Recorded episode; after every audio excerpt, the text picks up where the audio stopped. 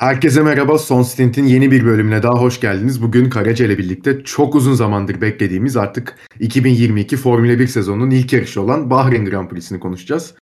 Abi tahminlerimizin çok herhalde uzağında diyebileceğimiz belli şeylerin olduğu bir hafta sonunu geriye bıraktık. Bunu da sana değerlendireceğiz. Hoş geldin. Hoş bulduk. Gerçekten yani bazı konularda çok çoğu kişinin tahmin ettiği gibi gerçekleşti ilk yarış ama yani diğer konularda da asla tahmin edemeyeceğim benim en azından şeyler oldu. Ee, heyecanlıyım konuşacağımız için. Abi evet yani hani e, benim de kişisel beklentilerimin e, ötesinde belli şeyler yaşandı. Hatta yani genel olarak grid dizilimine baktığımız zaman da zaten bunu biraz e, karşılıyor bu dediklerimi. Hatta istiyorsan direkt cumartesi gününden başlayalım. E, biz tabii sıralama geldiğinde Sene geçen hafta da konuşuyorduk yani Red Bull ve Ferrari'nin zaten e, pol ve galibiyet için yarışmasını bekliyorduk ki zaten bunu beklemek herhalde e, bunu her e, Formula 1 takip eden insan bekliyordu muhtemelen. Yani Mercedes'in biraz daha gerilerde kalacağını bekliyorduk ama ya Charles Leclerc'in biz e, pole aldığını gördük. E, bir işte 0.1'lik fark yaratabildi Verstappen'e göre son e, denemesinde ki bunu da e, dikkat ettim mi bilmiyorum. İlk e, virajda yani ilk düzlüğün sonundaki virajda Leclerc 0.2 falan zaman kaybediyor e, Verstappen'e karşı. Bir şeyini e, onboard kameradan da seyrettim ben. Çok short shift yapıyor orada ilginç bir şekilde. Çok hızlı vites arttırıyor, azaltıyor. Ondan sonrasında ama özellikle de son sektördeki virajlarda çok fazla süre kazandığını görüyoruz biz Leclerc'in. Yani biraz da aslında pist ve sürüş karakterine ve karakteristiğine bağlı olarak bir pol geldiğini görüyoruz biz. Arabalar hakikaten yakın çünkü. Ee, ve hani ilk dördü Red Bull'larla Ferrari'ler almış oldu sıralamada. Herhalde burada Valtteri Bottas'ın 6. Lewis Hamilton'ın yanında başlaması e, yarışa sıralama sonucunda. Kevin Magnussen'in de 7. başlaması ve George Russell'ın sadece 9. sırada kalması e, cumartesi günü sürprizleri olarak değerlendirilebilir. Ne diyorsun? Kesinlikle Bottas zaten aşırı keyifliydi. Böyle e, üstü kapalı laflar edip durdu. Toto'ya takılmış bir röportajda. Evet. İşte e, mesaj attım yarın Mercedeslerle yarışacağım için heyecanlıyım diye bir yorumda bulunmuş. İşte e, genel olarak mutluydu zaten. Magnussen hani zaten 10 gün önce Formula 1 ile alakası olmayan bir adam. Geçen sene açık ara sonuncu araçla birden 7. sırada başladı yarışa. Onun da yani böyle özellikle onun 4-5 tane röportajını izledim. Her birinde yani normalde aynı sorular sorulup duruyor. Bir yerde sıkılıyor sürücüler. Evet. Artık oflaya puflaya cevap veriyorlar. Her birinde yüzü ışık saçıyor böyle. 32 diş gülüyor. Ee, kesinlikle onlar da beklemiyordu bence. Ee, biz de beklemiyorduk. Ee, flash performanslar onlardı. Bir de e, Bottas da hem e, Joe'nun önündeydi hem de e, Magnussen de Mick Schumacher'in bayağı önünde bitirdi sıralama turlarını. Ee, Mercedes e, benim beklediğimden sıralama turlarında özellikle çok daha geride kaldı. Hamilton evet güzel bir tur attı sadece yarım yarım saniye gerideydi. Pole pozisyonunun 0.4 0.5 gerideydi ama Bay Cumartesi falan geliyor. Bay Cumartesi ondan 0.9 daha yavaştı sanırım. Ee, o daha çok şaşırttı beni açıkçası. Yani Russell konusunda sezon içi daha şey nasıl diyeyim e, seviyeyi arttırarak yapacağım eleştirilerimi muhtemelen de kendisiyle pek hoşlaşmadığım için. Ama ilk yarış olduğu için biraz da doğal. Bir de e, kendisi de e, şeyden sonra e, sıralamadan sonra röportajında söylemiş. Daha farklı bir stil denemiş. Şeyinde ki e, son turunda Q3'te onu da görüyoruz. A, e, bayağı büyük bir blokaj yaşadı turu sırasında. Hı hı. O yüzden de turunu ve hatta lastiklerini berbat etti. Kendisi de farklı bir sürüş stili denemek istedim. Hani belki en azından hani düzlükte güç e, hızlanamıyoruz.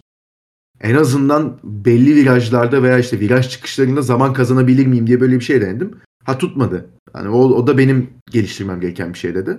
O yüzden ona o kadar da fazla e, nasıl diyeyim sıkıntı bulunacak bir şey yok bence ki zaten yarış sonucunda gayet alabileceği en iyi yeri aldı yani. Tabii canım ee, zaten yani e, Russell gibi bir adamın bir saniye fark yemesi için e, anormal durumlar olması gerekiyor. Aynen öyle.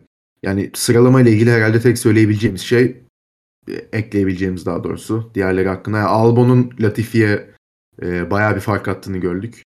Yani Latifi de iyi hoş hani geçen seneden sonra yanında duralım diyoruz da abi bu kadar da olma ya yani şeyden hani 0.9 fark yemiş Q1'de. evet abi bir saniyeye yakın fark yedi şeyden yani yapma abi hani ne gerek var yani. Ha hakeza bu arada şey hani Cuma apar topar Almanya'dan getirtilen Nico Hülkenberg de Stroll'ü geçiyor. Hani Tam ikisi de da abi, Abi, yani Hülkenberg en son bir aracı yani Formula 1 değil genel olarak yarış arabasını 2020 işte e, Eiffel Grand Prix'sinde kullanmış. ha bu arada onu da Orada apar da topar yedek sabah gelmişti. Sabah yataktan kalktı adam da şey e, Perez ga- mi? ikisinden biri işte Covid'ken yaka paça şeye getirdiler yani. O da Almanya'da diye yakında diye getirtebildiler adamı. Tabii tabii orada da son anda gelmişti. O zamandan beri hiçbir yarış aracı kullanmamış. Geldi Stroll'ün iki sıra önünde sıralama turlarını tamamladı. Bu da abi yani hem e, Stroll'ün sıralama performansının zayıflığını gösteriyor. Yani bir buçuk senedir araba kullanmamış. Sadece sanal ortamlarda hani e-spor yarışlarında e-spor bile değil hani Keyfine Ee, canım. o eğlence için toplanılan e, pandemi kapanma zamanlarında yarışlarda herhalde yarıştı. E, Ama yine de Hülkenberg'in gerisinde kaldı. Ayrıca Vettel de geçen sene mesela çok net fark atamıyordu Stroll'e. E, Hülkenberg'in gelip bu kadar önde olması Stroll'ün Vettel açısından da ilginç bir durum bence. Yani Şu onu da göreceğiz. Bu Vettel ve Aston Martin demişken abi bu sene sonu ben Vettel'e veda edeceğiz gibi hissediyorum. Ya kendisi bırakacak yani şu araç durumunda görünce. Öyle mi diyorsun? Öyle gözüküyor. Yok İlk yok. görüşten diyor musun bunu? Çok çok abi hiçbir şey olmaz yani. Ya e, benim de kafamda soru işaretleri oluşmaya başladı. Ama şey diyorlar Aston Martin için B aracı gelecek. Çok fazla yenilikle diyorlar. İşte bu yunuslamayı önlemek için e, yaklaşık 0.75 saniyeden feragat ediyorlarmış şu an mesela. E, yani diğer takımlar da mutlaka biraz zaman bırakıyordur masada. Ama 0.75 saniye de çok ciddi bir fark. Şu an e, Hülkenberg o Çok atmış olsa gelmedi ama. efendim Çok inandırıcı gelmedi bana ama. Yani yani evet dediğim gibi diğer takımların da edeceği, elde edeceği kazanımları da düşününce 0.75 0.3'e düşüyor olabilir mesela. E, bakalım o B aracı için bayağı e, umutlular ama şu an e, hiç iç açıcı bir görüntü yok. Ve gerçekten Vettel'in de bu devam ederse ben de bırakabileceğini düşünüyorum. öyle. Son olarak şeye geçmeden önce bir cümle de hani bir, bir şey ekleyeceksen onu da söyleyeyim.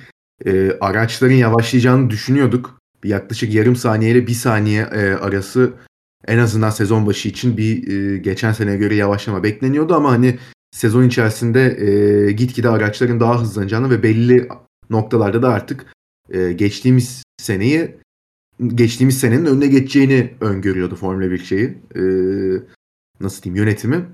E, ama yani yaklaşık 2 saniye yavaştı geçen sene. Yani şöyle diyeyim 1.8 saniyeydi fark. 2021'de Verstappen 1 dakika 28.7 yapmıştı e, pole pozisyonu tur olarak. Bu sene Leclerc'in pozisyonu 1.30.558. Yani bayağı bir fark var ki hani bunun herhalde temel sebebi de bu e, işte e, yunuslama dediğimiz. Belki o hem la- lastiklere alışamama, viraj karakteristiği herhalde bunların hepsi bir araya gelince bu kadar yaklaşık 2 saniyelik fark oluştu.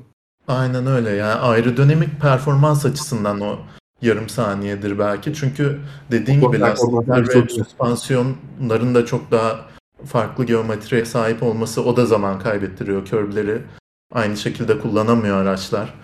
İşte e, %10 artık biyoyakıt kullanılıyor. Geçen sene %5, %6 idi. %10'a çıkarıldı yakıtın içindeki biyoyakıt miktarı. Onun da e, motorlarda bir güç kaybına sebep olduğu düşünülüyor. Gerçi e, okuduğum kadarıyla Ferrari ile Honda o e, performans düşüklüğünü bir şekilde telafi etmiş. Ama e, Mercedes sanırım sıkıntı yaşıyor. Onlar da yani sezon ilerledikçe herhalde bu sene özellikle temponun ben çok artacağını düşünüyorum. Hatta sezon sonunda belki de geçen seneyle benzer turlar görebiliriz. Yani muhtemelen hani öyle bir öngörüde bulunmakta açıkçası gerçekçi gözüküyor benim için de. Tabii hani bu aerodinamik sorunları çözmeleri lazım. Zaten motorları artık güç anlamında geliştiremeyecekler ama hani dayanıklılık da arttıkça bence e, bu yeni benzin kullanımını da bir şekilde daha e, optimize hale getirebilecekler gibi duruyor. Şimdi buradan da artık yarışa geçelim zaten. E, yani yarış startında e, yer kazananlar ve kaybedenler oldu tabii doğal olarak. Hani be, benim beklentim ilk 2-3 e, virajda Leclerc ve Verstappen'in birbirine çarpmasıydı açıkçası ama birazdan yarış içinde de gördük bu sene. İlk yarış diye muhtemelen öyle ama e, gayet makul ve mantıklı yarıştı ikisi de. Onu bir önce baştan söyleyeyim. Ya. Şaşırdım yani. Yer falan bıraktılar birbirlerine şimdi hiç şey değil. Bıraktılar. Ee, ama evet startta bıraktılar. O orası kesin. Startta herkes çok sakin davrandı. Bir de e, sonuçta henüz kiminle yarışacağın belli değil. Evet. Yarıştaki asıl rakiplerinin kim olduğu belli değil. O yüzden herkes hem veri toplamak açısından hem de rakibini seçmek açısından çok daha e, güvenli davrandılar. Orası evet, kesin. Hatta şey, ekstra yavaş durdular yani. Evet, startta. çok sakin kalktılar. Mesela şeyleri de gördük biz hani belli sürücülerin de e, belli gelenekleri var. Mesela Bottas 8 sıra kaybetti. Hani hangi araca oturdu, hangi sene yeni regülasyon hiç fark etmiyor. Direkt kaybediyor yerini yani. Ya adam ne güzel hafta sonu geçirmiş. Sen hala laf edecek bir şey buluyorsun. Ya abi 8 sıra kaybedilir. Yapma Allah aşkına ya. Yani... Startta 4 sıra sonra 4 sıra daha bir de yani. İlk Öyle nasıl başarıyorsun Gerçekten çok ilginç ya. Start'ın tabii bu arada en şey olaylarından bir tanesi hani Bottas'ın sıra kaybettiğini gördük. Önde Hamilton'ın iyi bir kalkış yaptığını gördük.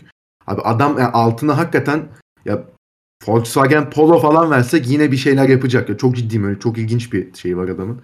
Ki bu sene e, çok daha nasıl diyeyim işin üstünde gibi gözüküyor. Geçen sene bu kadar başlangıç açısından en azından sezonu çok güçlü kapadı tabii ki de. Hani fokus açısından. Bu sene hani aracın da biraz daha geride olması sebebiyle daha böyle nasıl diyeyim pozitif mesajlar veren değişik bir Hamilton var. Bakalım ya aracın gelişmesiyle beraber nasıl ilerleyecek o ayrı da. Yani Hamilton starttaki atağını ben çok beğendim. Bir de tabii hani Ocon ve Mick Schumacher şey var. Zaten direkt bu arada e, ceza da geldi Ocon'a. Direkt 3-4 tur içerisinde şey oldu. Hani şey e, tekrarı gösterildi pozisyonun. Hani Ocon direkt bu arada direkt bir ceza. Hani hiç. Hı hı. Ben ilk tur diye şey yaparlar mı diye düşünüyorum ama sen ne düşünüyorsun orada? Ben ilk tur olsa da cezanın doğru olduğunu düşünüyorum. Çünkü hani artık turun ortalarında gibiydi şey. Ve abi yapılacak iş değil Ocon'un orada içeri burnunu sokması bence. Abi bayıldım. Yani ceza çok çabuk çıktı bir de. Yani evet. bir iki turda çıktı. Geçen sene benim e, yarış yönetimiyle ilgili en çok en e, sık laf ettiğim olaylardan biri ilk turdaki olayların böyle tamamen mübah görülmesiydi. Halbuki ilk sektörden sonra herkes tek sıra halinde gitmeye başlıyor az çok. Hani yarışın herhangi bir turundaymış gibi devam ediyor sürücüler. Ee, ama orada yapılan temaslar e, sanki çok böyle olağanüstü bir durummuş gibi e, o temaslara göz yumuluyordu. Bayıldım abi. Bu kadar çabuk karar çıktı. Zaten e, yeni yarış direktörü de bir sürü açıklamada bulunmuş. E, hafta sonu boyunca da beyaz çizgilerin pistin her kısmında e, pist sınırlarını belirlediğini söyledi mesela. E, yani gri bölgeye olabildiğince az e, mahal verecek şekilde çalıştı. Hem startta hem de e, genel hafta sonu boyunca. Orada da yani çok hafif bir temas var ama arkadan gelip çarpıyor sonuçta.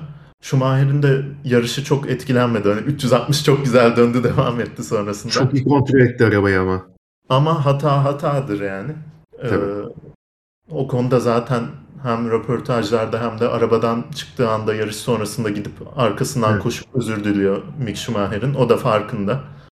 Ya ilk turda e, göz yumulmaması benim çok hoşuma gitti açıkçası. Yok o kesinlikle ben de katılıyorum çünkü hani özellikle de senin dediğin ya ilk tur canım ne olacak zaten kaotik oluyor. Pek yani abi o zaman kural niye var? Veya hani Aynen. niye yarı start yani yarı startı da olsa tamam hani yer kazanmaya çalışıyorsun da hani birbirine yer vermen gerekiyor. O zaman startta herkes vura kıra gitsin yani.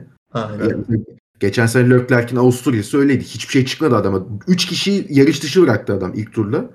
Sonra yukarı tırmandı diye Formula 1 videosunu falan koydu 7. bitirinde. Hani ilk turda Flash performans.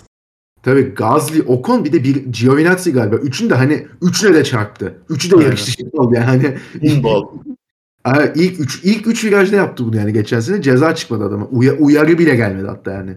Neyse ama o yarış şeyi yarış kontrolünün bu kadar hızlı karar vermesi ki Aynen. güvenlik aracı periyodunda da konuşacağız bunu muhtemelen. Ee, o açıdan bence iyi başladılar sezona ve bu arada pist limitleri konusunda çok kısa bir cümle söyleyeyim. Abi direkt sezon başından hani pist limiti beyaz çizgi işte dikkat edin dediler. Bitti. Herkes de çok memnun bundan. Takım patronları da sürücüler de. Ve abi Bahreyn'de geçen sene hani biz şeyi görmüştük. 30 tur Hamilton dışarıdan aldı. Hı hı. Tur başına 0.1 falan kazanıyordu. 0.1 0.2 zaman kazanıyordu. Max bir kere yaptı. Geçişten bahsetmiyorum. Tur içinde. Uyarı geldi. Hamilton da yapmasın o zaman dendi. E abi 30 tur yaptı ama. Hani geçen sene hani Masi'nin sezon sonu yaptığı yanlış çok farklı bir yerde de sezon içinde de hiç istikrarlı değildi. Bu seneye en azından istikrarlı girilmiş olması beni mutlu ediyor. Tek aklımdaki soru işareti iki yarış direktörü var. Hani koordine olabilecekler mi? Onu sezon gösterecek tabii. Sezon içinde göreceğiz. Aynen. Yani bu e, yarış direktörü kuralları uygularken e, ya da hatta e, teknik kurallarda bile olabildiğince az gri bölgeye yer vermen gerekiyor. E, işte orada Bahreyn'de geçen sene mesela gri bölge vardı. Dördüncü virajda dışarı taşılmasına izin veriyor dendi. Hafta sonu boyunca kaç defa değişti. Cuma izin veriyorlardı. Cumartesi değiştiriyorlardı sonra. Sonra pazar geri değiştiriyorlardı falan. Baştan söyle abi kural neyse zaten sürücüler o, o kuralın sınırını zorlayacak. Mesela körblerin dışına kadar taşmasına izin verse belli bir virajda e, taşı, orada herkes taşıyacak. Sonra birden işte Verstappen dışarıdan geçişi tamamladı diye e, oradan başka bir kural devreye giriyor. Pist dışından geçmek yasak diye. Al sana yoktan gri bölge çıkardın. Direkt net belli et. O beyaz çizgi boşuna orada yok sonuçta. E, iki yarış direktörü kısmında da e, çok fazla sorumluluğu olduğu kanaatine varmış FIA yarış direktörünün geçen sene. O yüzden ikiye bölmüşler sanırım. Ee, bir bu bu yarıştaki eski DTM yarış direktörü, diğeri de Dünya Dayanıklılık Şampiyonası yarış direktörü. Asıl e, genel kanı diğer yarış direktörünün çok iyi olduğu konusunda. DTM'de geçen sene şaibeli bir son olmuş. Mercedes'e hediye etti gibi bir durum olmuş bu yarış direktörünün. Ama bu da böyle başladıysa ben umutluyum abi. İşte bakalım ya en azından bu seneye e, onların da istikrar bakımından ve hani belli şeyleri direkt hakikaten senin dediğin gibi hani gri bölge olabildiğince kalmayacak şekilde güvenlik aracı kısmında da öyle yaptılar mesela. Hani geçen sene çok konuştuğumuz oydu. Hani İngilizce bir tabir hatası var gibiydi. Onu da mesela silip attılar. O açıdan gayet iyiler. Ee, şimdi biz yarışa geri dönelim. Yani yarışın açıkçası bir kere hani pit stoplarda da biz iki pit bekliyorduk zaten ki Pirelli'nin beklentisi de bu. Yani 3 pitlik bir yarış gerçekleşti. O zaten farklı da. Ee, bir kere beklentinin de aksine mesela herkes ha bu arada şundan da bahsetmek lazım. Geçen seneden farklı olarak bu sene e, sürücüler istedikleri lastikle de yarışa başlayabiliyor. Biz herkesin yumuşak lastikle başladığını gördük McLaren'ler haricinde. Yani McLaren'ler de neden medium'la başladı? Gerçekten en ufak bir fikrim yok. Zaten altlarındaki araç çok sorunlu bir araç. İlk pitler sonunda Norris e, tur yemişti. Ya çok çok uzattı çünkü ilk stintini. Abi yani inanılmaz bir şey. Ben böyle bir şey görmedim. 19-20, 18-20 gidiyordu. Ee, yani Ricardo zaten çok uzun süre 20. sırada gitti. Ee, yani McLaren'in durumu zaten ayrı ama ya biz ilk bitleri açıkçası dediğim gibi e, beklenti Pirelli'nin ve takımların yarış öncesi bize sundukları tabii. e, işte 14 ile 20. turlar arası bir pit yapılacak. E, orta veya sert hamura geçilecek. Yarışın son işte 10-12 turunda da e, tekrar bir pit yapılacak ve yumuşaklar takılacak.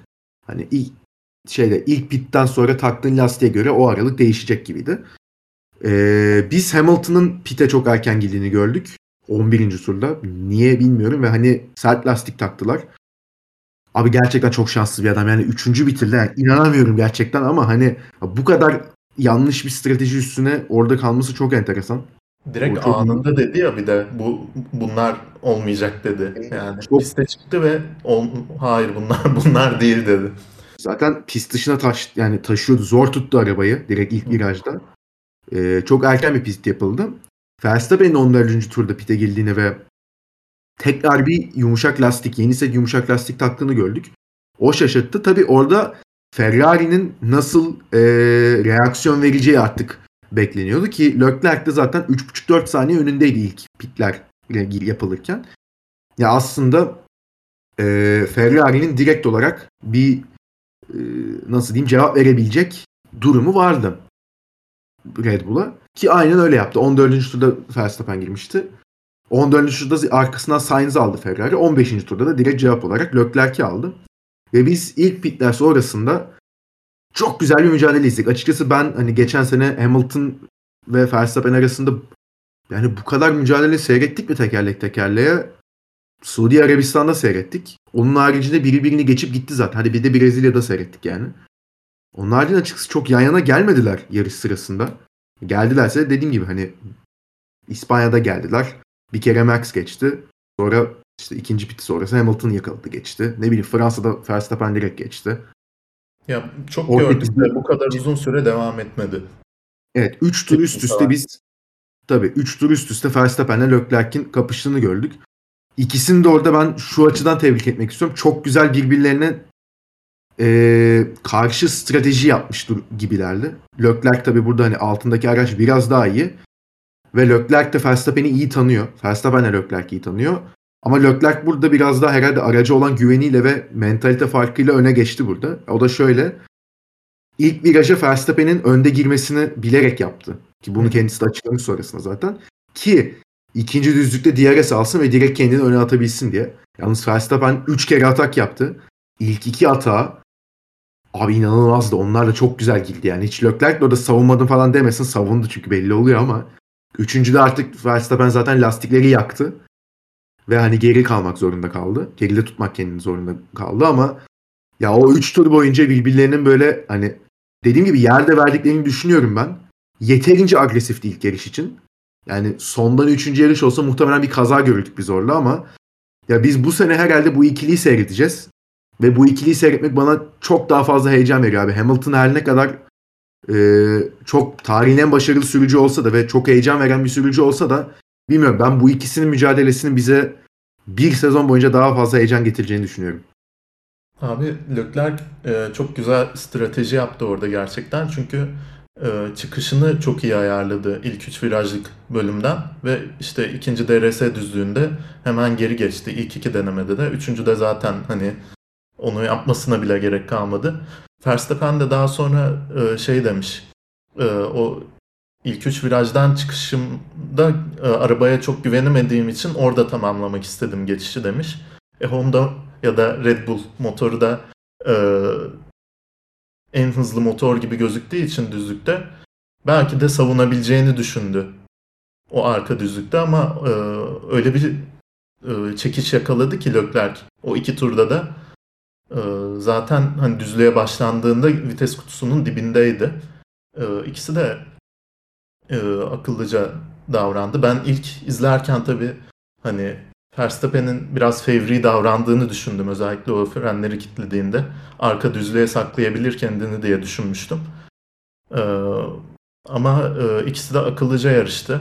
Ama abi şöyle bir şey var. Geçen sene e, Verstappen'in ne kadar agresif olduğunu biliyoruz. Hamilton genelde, genelde diyorum bak senin için, e, olayları durultan isimdi. Daha fazla yer bırakan Sezon, isimdi. Sezonun ilk, ilk yarısı kesinlikle öyleydi canım. Aynen öyle.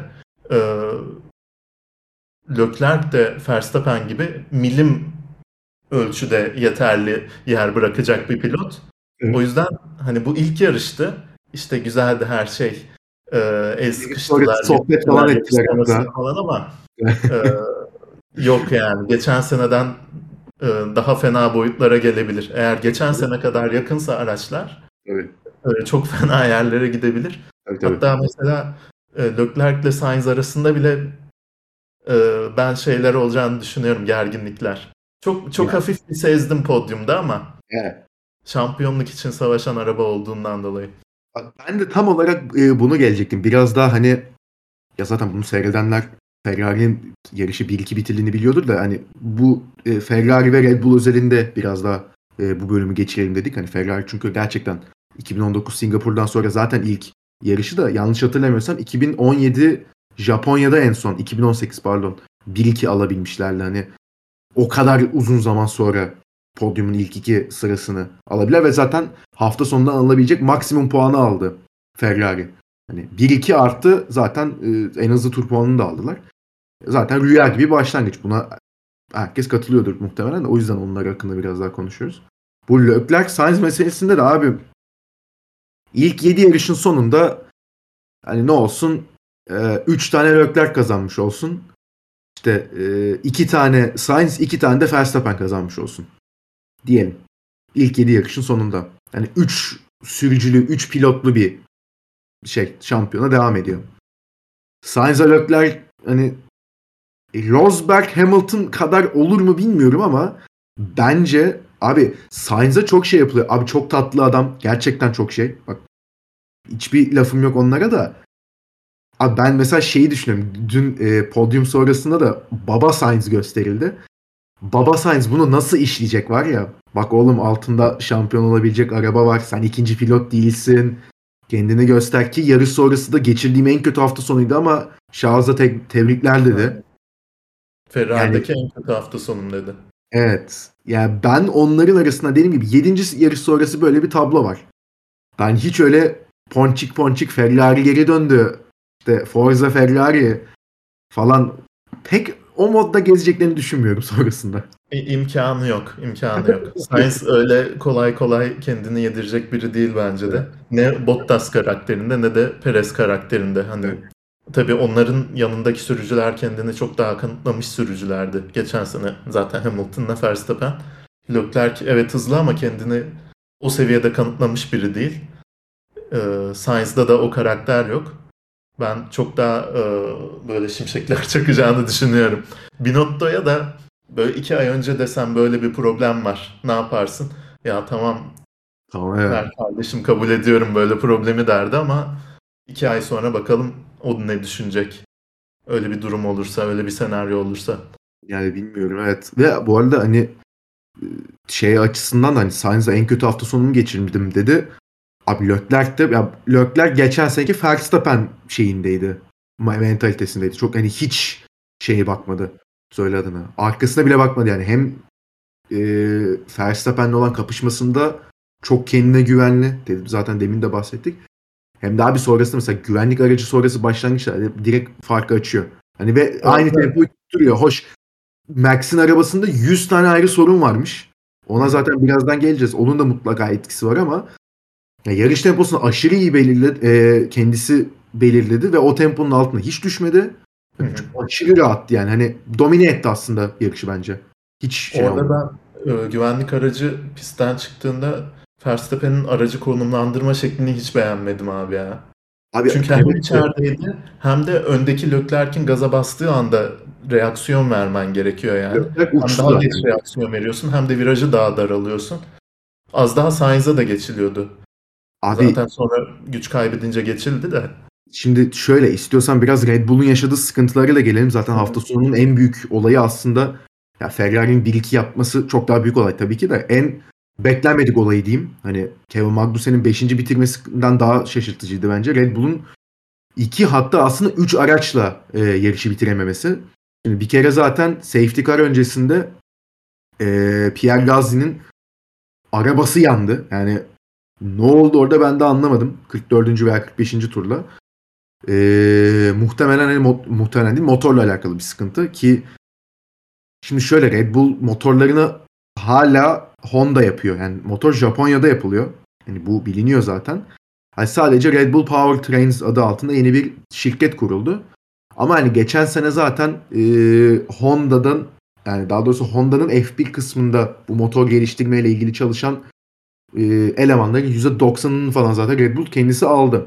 Yani onları zaten Milton Keynes'e getirdi kendi fabrikasına ama ya hala dediğim gibi Japonya'da yapılsa da motor tam olarak hani tam Honda mı yapıyor? Red Bull mu inceliyor? Geçen seneki kadar iç içe geçmiş bir yapı yok anladığımız kadarıyla. Her ne kadar çok fazla değişken olmasa da. Ya ama motor açısından biz bayağı geliştiklerini gördük ki sen de zaten e, yayın öncesi konuşurken söyledin. Düzlükte en hızlı araç Honda gibi gözüküyor. E, ki en geçen sene sonlarında özellikle düz, düzlükteki en yavaş motor olarak gözüküyordu Honda. Her ne kadar dayanıklılığı çok artmış olsa da. Ya bu sene mot- Honda motoru gayet hızlanmış. Bunda hiçbir sıkıntı yok. Ama Gazi'nin tabii böyle bir şey yaşaması sıkıntı getirdi. Onun haricinde esas Verstappen'in yaşadığı sıkıntıları konuşmak lazım. Abi adamın zaten e, seyretti mi bilmiyorum. Leclerc'le yarış sonrası Leclerc röportaj verirken Verstappen geliyor tebrik ediyor. Bir 3-4 dakikada sohbet ediyorlar. Hı hı. Bayağı şey, güzel bir sohbet etmişler orada. İlginç o ikisinin öyle bir diyaloga girmesi. O da şaşırttı beni gerçi. Sevmezler birbirlerini yani. E, Verstappen şeyden başladı. Yarış başında zaten bir genel sıkıntı yaşamış. Hani batarya ile ilgili bir sıkıntı olmuş öncelikle. İkinci pit sonrası e, ha bu arada lastiklerle ilgili sorun yaşıyor. O iki. İkinci pit sonrası onu nasıl becer, becerdiler bilmiyorum. Sanırım aracı arkadan kaldıran adamın yaptığı bir şeyle alakalı bu. Ya da önden kaldıran. Direksiyonun olmuş. Ee, süspansiyon kollarından biri tamamen e, tekerlekleri döndürmek için Ha. çalışıyor ya. O onun, o kollardan biri kırılmış tamamen. Yani nasıl başarıyorsun pitte bunu gerçekten bilmiyorum. Bu yüzden araç dönmüyor. Ha bu arada araç dönmüyorken adam en hızlı turu falan attı. Safety Aynen. car'a kadar. O çok ilginç. En sonunda zaten ha bu arada Red Bull da biz ne kadar takım içi en azından hani mekanik anlamda ve e, stratejik anlamda ne kadar güçlü olduğundan bahsederiz hep. Ya şimdi şey beni çok rahatsız etti. Verstappen diyor ki 4-5 tur boyunca çok laf etti adam. Ben de ilk en son ya abi sus dedim. De ama adam haklı çıktı. Yani çünkü diyor ki bir yanlışlık var diyor. Yapacak bir şey yok. Şimdi abi araba dönmüyor diyor. Max her şey normal yapacak bir şey yok diyorlar. Abi direksiyonu döndüremiyorum diyor. Bize bir Yani problem gözükmüyor diyor. Diyor ki düzlükte çok vakit kaybediyorum. Araba gitmiyor diyor. Bataryada bir sıkıntı yok diyorlar. Tamam da var diyor.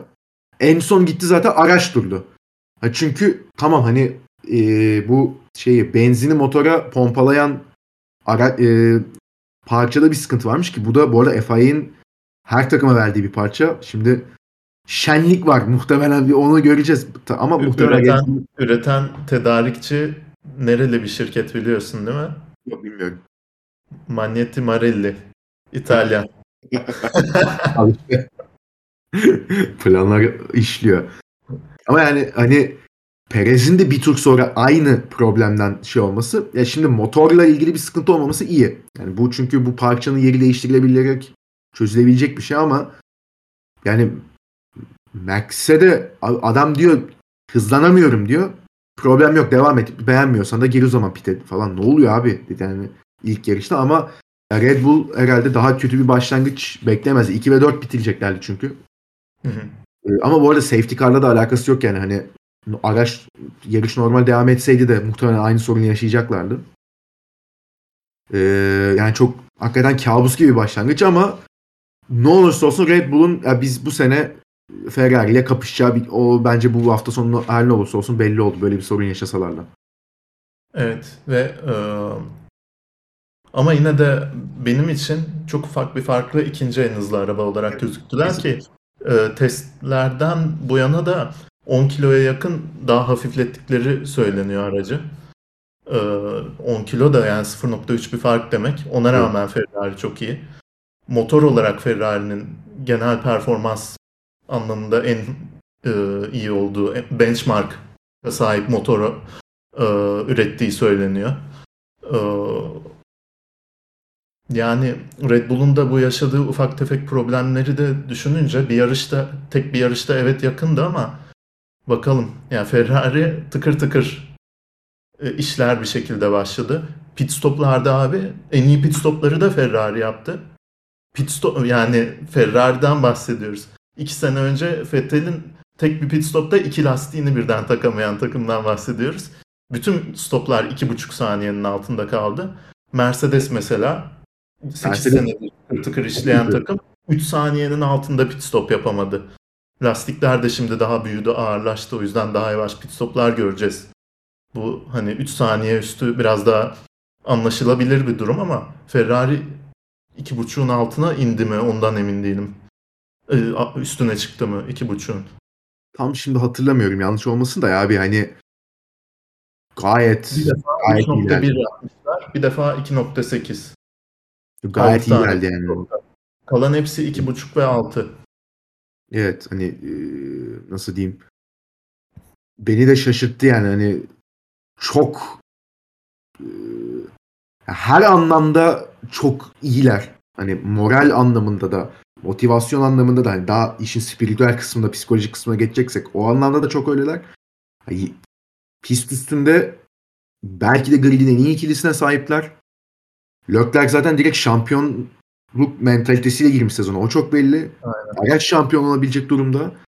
Koordinasyon yani olabilecek en iyi başlangıç. Yani geri dönüş yapılacaksa böyle yapılırdı zaten. Hani e, gerçekten Ferrari'ye yakışan bir geri dönüş oldu ve ben açıkçası bu ikiliyi görünce hani kırmızıları en yukarıda görünce bir de Binotto'da çıktı falan. Binotto'ya da çok sevindim. Yarış sonrası yani sonunda bir rahatlamış gördük.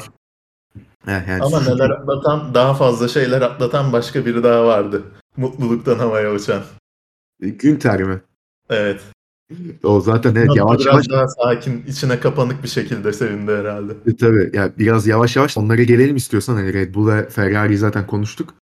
Ya Mercedes 3-4 bitirdi. Abi Hamilton'ın hayatının en kolay podyumuydu. Onu söyle hiçbir şey yapmadı çünkü podyum için.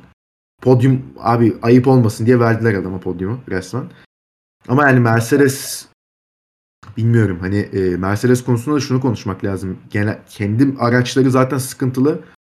Yarış temposunda çok geriler. Hani tek turda biraz daha rekabetçi olabilirler ama yarış temposunda yok ya olacak iş değil. Tek başına üçüncüler. Yani o belli. Evet. Ya dörtten de dördüncü takımdan da çok uzaktalar. İlk ikiden de çok uzaktalar. Evet. Ee, şey Ferrari ile Mercedes kapışırken 3-4 sene 4-5 sene önce e, ki Red Bull gibiler yani. Evet. Net üçüncü takım. Ee, güvenlik aracı girmeden önce Hamilton 35 saniye gerisindeydi liderin. Tabii. Ya tur başına yarım saniyeden fazla 0.7 daha fazla fark yemiş demek oluyor aşağı yukarı. Ben Mercedes'in ilk iki takımdan bu kadar uzak olacağını düşünmüyordum. Ben de. Yani Ee, en azından- Sıralamada dediğin gibi hani yaklaşabiliyorlar. Çünkü sıralamada direkt e, en üst seviyedeki iki pilota sahipler. Ama yarış temposunda e, hiç şey yapamadılar. Evet. E, yaklaşamadılar bile yani. Sainz'la Perez'e yaklaşır gibi oldu Hamilton.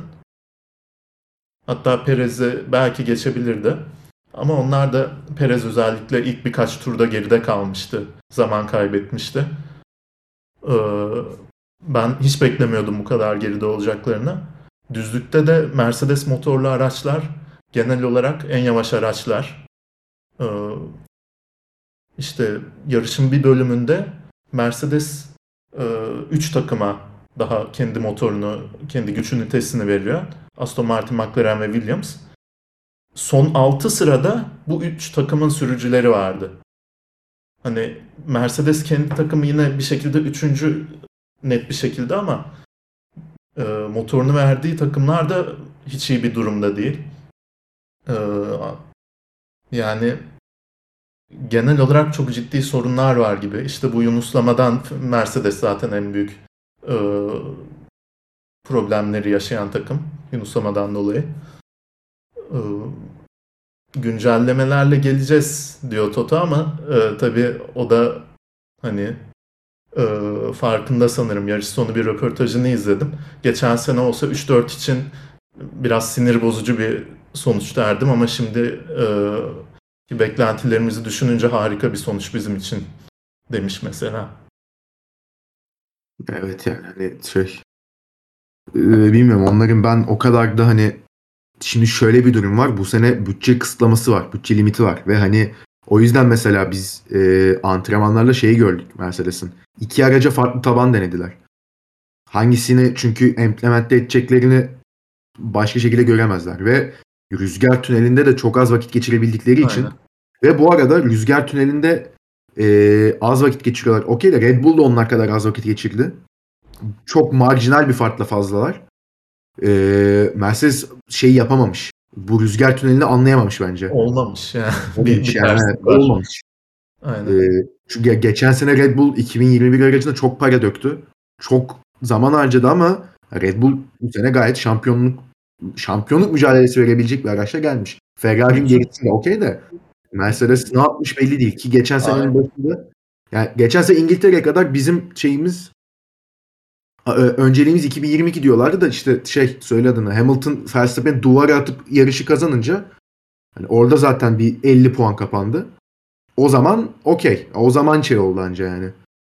Bana 3 hafta önce falan şey desen Red Bull bu durumda olacak. Mercedes ile Ferrari kapışacak desen bana daha inandırıcı gelirdi. Çünkü senin de dediğin gibi Olan Red Bull her şeyini koydu seneler Evet. sonra şampiyonluğu alabilmek için geçen seneki arabaya.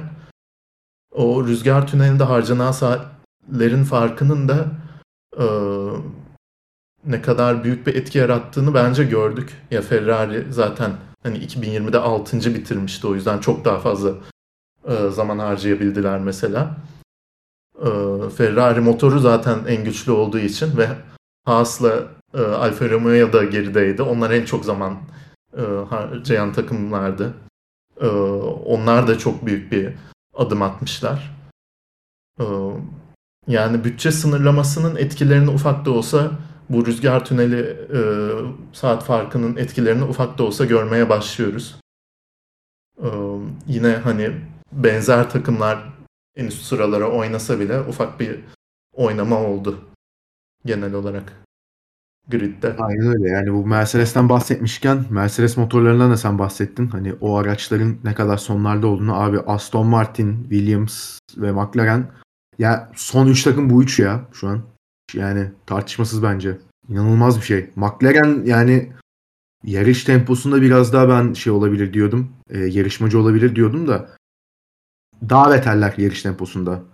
Ben Aynen. hiç yani ne yapmışlar ya ben geçen hafta hani güçlü bir araçları var ve hani frenlemede sıkıntı yaşıyorlar diyordum. Sadece frenleme değil abi sıkıntı. Ya bilmiyorum ne sıkıntı ama ha bu arada Daniel Ricciardo'nun da kariyer seçimleri inanılmaz yani gerçekten in- inanılmaz yani hani ya, ya da Evet. adam oldu bilmiyorum. Ya McLaren'le Renault seçimi vardı Red Bull'dan ayrılırken. Renault'u tercih etti. O iki senede e, İki McLaren daha iyiydi. Sonra McLaren daha iyi diye McLaren'e gitti. Evet hani bir sene McLaren daha iyiydi geçen sene ama bu sene çok büyük fark var gibi duruyor. Alpine fena durmuyor hiç. Ee, yani evet senin de dediğin gibi şu an Mercedes'in 3 müşteri takımı hiç parlak bir durumda durmuyor. Aston Martin için biraz daha e, net yorum yapmaktan çekiniyorum ben. Dediğim gibi hem B aracı gelecek hem de yani Hülkenberg ve Stroll bu yarıştaki en zayıf ikiliydi herhalde e, sürücüler arasında. E, o yüzden biraz daha bekleyeceğim ama McLaren Barcelona'da o kadar e, parlak bir performans gösterdikten sonra bu kadar geride kalması beni çok şaşırttı. Yarış başındaki strateji de muhtemelen farkındaydılar ve e, kumar oynamak istediler. Hani daha farklı lastiklerle, orta hamur lastiklerle. Ama o da tutmadı. E, araç da zaten 2017 McLaren'ine benzedi iyice. Siyahı arttırdılar. Bana o günleri hatırlattı. Yani Bakalım. Yani Williams'la yarışıyorlar. Yani bu bunu 30 sene önce söylüyor olsak gayet okeydi de şu an söyleyince Williams'la da yarışamıyorlar bu arada yani hani Albon Evet. falan daha önlerinde abi inanılmaz ya ben yani olacak iş değil ya. Bu arada son hani bakıyorum yarış sıralamasına 12 ile 17 yani 17 kişi bitirdi zaten. Aston Martin Mercedes, Williams Mercedes, McLaren Mercedes, McLaren Mercedes. Yani hepsi Mercedes son altının Evet evet. çok üzüldüğümü söyleyemeyeceğim şimdi yalan olmasın da. Ee, yani şimdi şeyden bahsettik. Hani 1-2 Ferrari Red Bull, 3 Mercedes gibi gözüküyor tek başına. Son 3 takımdan bahsettik. Peki ortada kim var? Ya Alfa Tauri 7. takım gibi gözüküyor bence şu an. Hani pek etliye sütliye bulaş, bulaşmayacaklar gibi. Şimdi ortadaki 4-5-6 üçlüsünde Haas, Alfa Romeo, Alpine var bence. Şu bence an. Alfa Tauri de onlara yakın olabilir ya. Çok uzak değil. Biraz evet. iyi götürüyordu çünkü. Evet evet. O şeydi yani söyle adını. Joe o yüzden puan alabildi zaten Gazli yarışçı kaldı diye de. Ya bu dört araç var. Hangisini nereye koyacağımı bilmiyorum abi ben. Ya gerçekten. Ya Kevin Magnussen bu arada inanılmaz bir iş yaptı. Hani 5. bitirdi. Bottas 6. bitirdi. Gerçekten çok çok acayip bir iş yaptılar ama hani Mick'le Joe da 10-11 bitirdiler yani aslında baktığımız zaman. Hani öyle şey bir durum da olmadı. Nasıl diyeyim? Ee, birbirlerinden çok alakasız yerlerde bırakma olmadı. Ocon'la Alonso zaten 7 ve 9 bitirdi. Araya Suno da sıkıştı. 8. bitirdi. Ya, yakınlar birbirlerine ve hani hangisi kaçıncı şu an orta, mesela orta sıralar çok güzel karışmış. Ama yani şu an bu yeni regülasyonlarla ilgili tek sıkıntım abi mesela biz şeyi görmüştük. Geçen sene de böyleydi. Bir ilk iki okey çok iyiydi de Verstappen'le Hamilton o farkı yaratıyordu. Mesela Perez ve Bottas'a yaklaşabiliyordu diğerleri. Ve orta sıralarda 5 takım birbirine çok yakındı. Son üçlü okey yine şeydi de hani biz Williams'ın arada veya yer, yerden yere pistten piste e, Alfa Romeo'nun en azından puan bariyerine doğru yaklaşıp orada tutunabildiğini görüyorduk yarışlarda. Çok yakındı orta sıralar. Şu an her grup arasında çok büyük fark var. Ya 1-2 evet. bir grup, 3'te Mercedes tek, 4 ile 7 arası Mercedes'e yakın değil. Aşağıdan çok uzakta. Son 3 zaten bambaşka bir yerle. O aralar çok açılmış sadece. Yani dediğim gibi son üçün ben biraz daha yaklaşacağını düşünüyorum. Bir de hani pistten piste de çok değişiyor karakteristikler. O yüzden ilk yarıştan net bir yargıya varmak e, çok doğru olmayabilir ama ilk üçün e, bu kadar uzak olması hakikaten e, benim de canımı sıkan bir durum.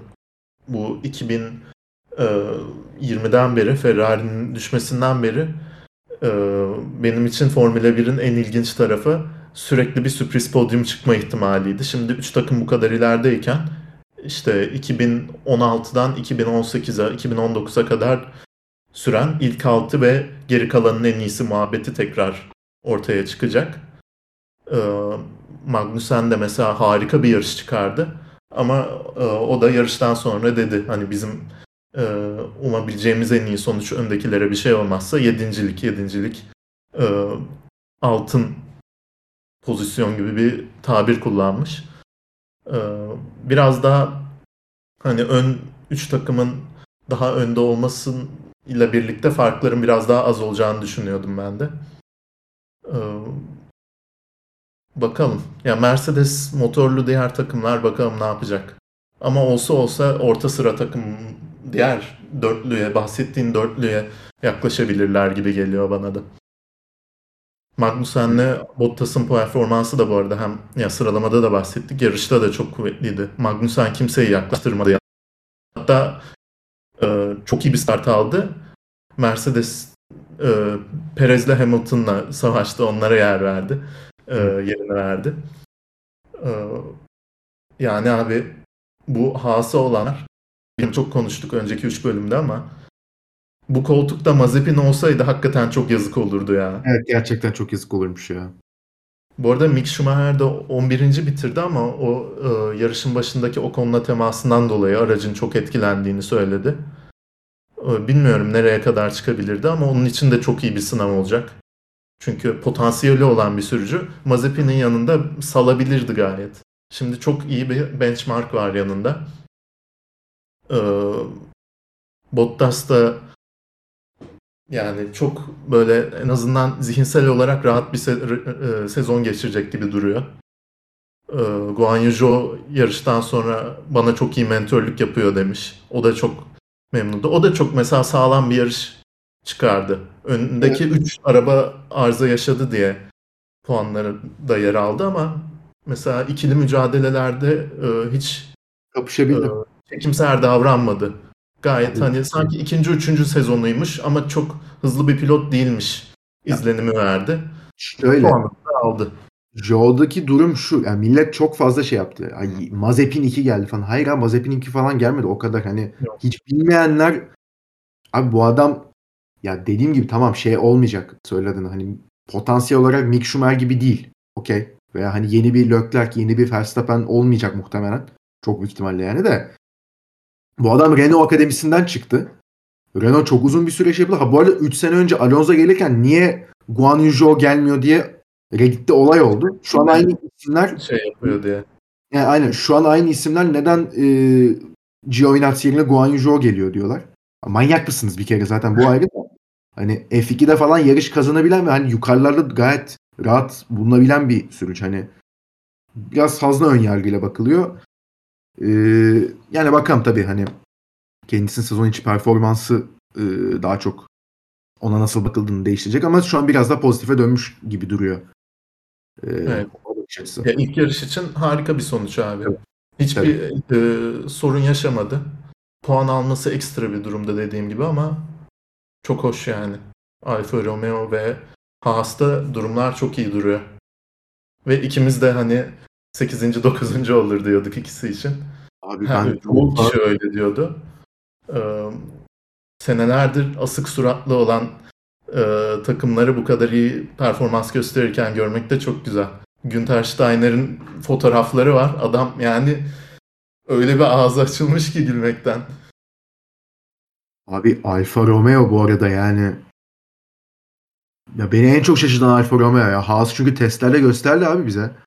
Yani Evet. en azından hani altlarında biraz daha bir şeyler yapabilecekleri bir araç olduğunu biz gördük.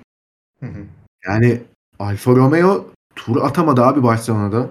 Sonrasında Bahreyn'de geldi. Yine 50 tane e, dayanıklılık sorunu yaşadı. Yani nereden çıktı bu?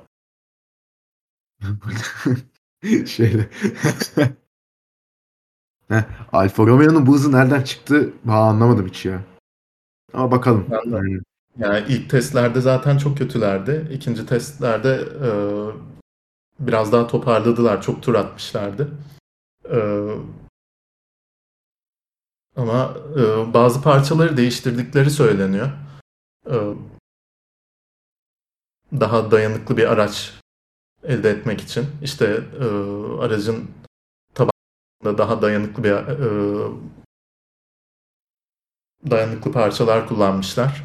E, ben de beklemiyordum açıkçası. İki araçla birden puan alan üç takımdan biri sonuçta. Dört takımdan biri oldular.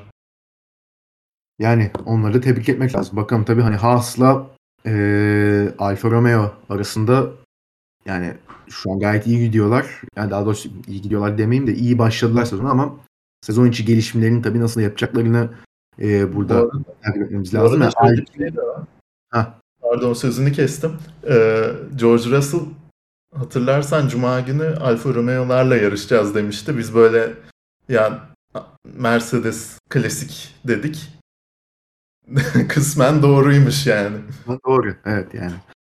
Abi ya Mer- Mercedes tam bir üçüncü tak yani şu an her ne kadar ikinci olsalar da e, bakalım sezon içi güncellemelere ve gelişmelere e, bakacağız. Alpine'in orada biraz daha eli güçlü kalabilir e, Haas ve Alfa Romeo'ya göre.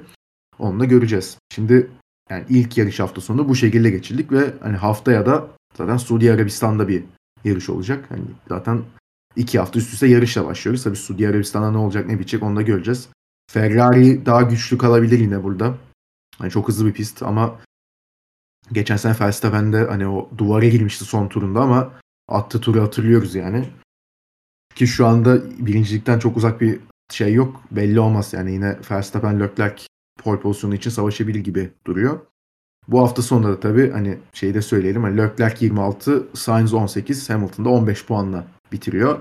Ferrari dediğimiz gibi maksimum puanları aldı. 44 puanla. İkinci Mercedes 27. Üçüncü de Haas Ferrari 10 puanla. Helal olsun. E, haftayı tabii puansız kapatan 3 Mercedes motorlu takım artı Red Bull var. Bakalım haftaya Suudi Arabistan'da da hani Red Bull nasıl bir geri dönüş yapacak? Ferrari momentumu devam ettirebilecek mi? Mercedes ne durumda olacak? Bunları da göreceğiz artık.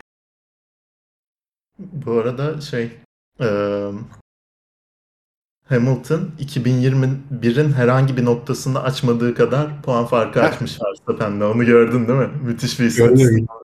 İnanılmaz ya yani. Ya Çok- ne çok- bir yolunu buluyor.